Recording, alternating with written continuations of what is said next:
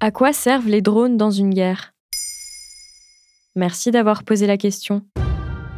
Dans la nuit du 3 au 4 mai 2023, l'Ukraine indique avoir abattu 18 drones sur 24 envoyés par la Russie. La veille, le gouvernement russe avait détruit deux drones qu'ils attribuent à l'armée ukrainienne. Devenu une arme incontournable, le drone n'est pas prêt de stopper son ascension. En effet, selon l'agence de statistiques américaine IHS, le marché des drones militaires et sécuritaires devrait connaître une croissance moyenne de 5,5% par an dans le monde. Il devrait même dépasser les 10 milliards de dollars de chiffre d'affaires global d'ici à 2024, ce qui équivaut à doubler sa taille actuelle en une décennie.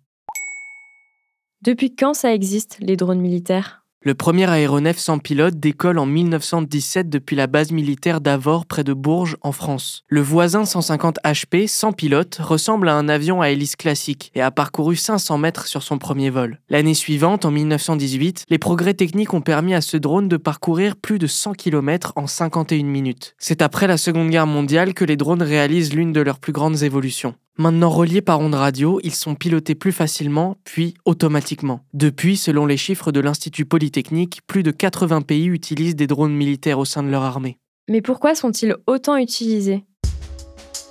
Eh bien parce qu'ils offrent énormément de possibilités sans avoir à envoyer des hommes sur le terrain. Ils jouent un rôle central dans l'observation et la surveillance, dans les écoutes électromagnétiques, les relais de communication, le brouillage et pour certains le bombardement. Ces derniers permettent notamment de réduire au maximum les dégâts civils, comme l'explique un commandant de l'armée française dans un article de technologie et innovation en 2014 en parlant du conflit israélo-palestinien. Il s'agissait d'un terroriste armé qui avait pour but de nous attaquer. Juste avant la frappe, nous l'avons vu dans une sorte de cour pleine d'enfants. Le missile avait déjà été lancé pour frapper le terroriste, mais à la dernière minute, nous avons dévié le missile, sauvant la vie d'au moins 8 enfants que le terroriste utilisait comme bouclier humain.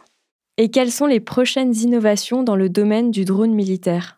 Même si certains d'entre eux peuvent bombarder, il n'existe pas encore de drones de combat vraiment opérationnels. Le ministère américain de la Défense projette de faire voler ces drones d'ici à la fin de la décennie 2020. Il s'agit à peu de choses près d'un avion de chasse, à la différence que les installations normalement prévues pour un pilote sont retirées, ce qui allège considérablement l'engin. C'est dans ce cadre qu'il travaille sur le programme JUCAS, avec un budget de 160 millions de dollars. La France, avec l'aide de cinq partenaires européens que sont la Grèce, l'Italie, l'Espagne, la Suède et la Suisse, développe également ces drones de combat. Plusieurs vols expérimentaux ont lieu depuis 2012. Le projet a coûté 406 millions d'euros à l'État. Voilà à quoi servent les drones pendant une guerre. Maintenant, vous savez, un épisode écrit et réalisé par Samuel Lambrouzo. Ce podcast est disponible sur toutes les plateformes audio. N'hésitez pas à répondre au sondage du jour sur Spotify et si cet épisode vous a plu, vous pouvez également laisser des commentaires ou des étoiles sur vos applis de podcast préférés.